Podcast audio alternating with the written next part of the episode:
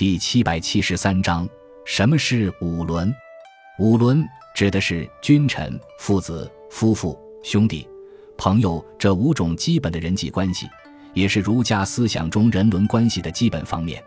孟子《滕文公》上说：“父子有亲，君臣有义，夫妇有别，长幼有序，朋友有信。”这就是孟子对五伦的简要的阐述。《礼记·礼运》中对孟子的五伦说做了进一步的阐释，解为十义，即父慈、子孝、兄良、弟悌、夫义、妇听、长惠、幼顺、君仁、臣忠。五伦是儒家所倡导的人际关系的基本准则，是中国传统社会伦理思想的核心内容。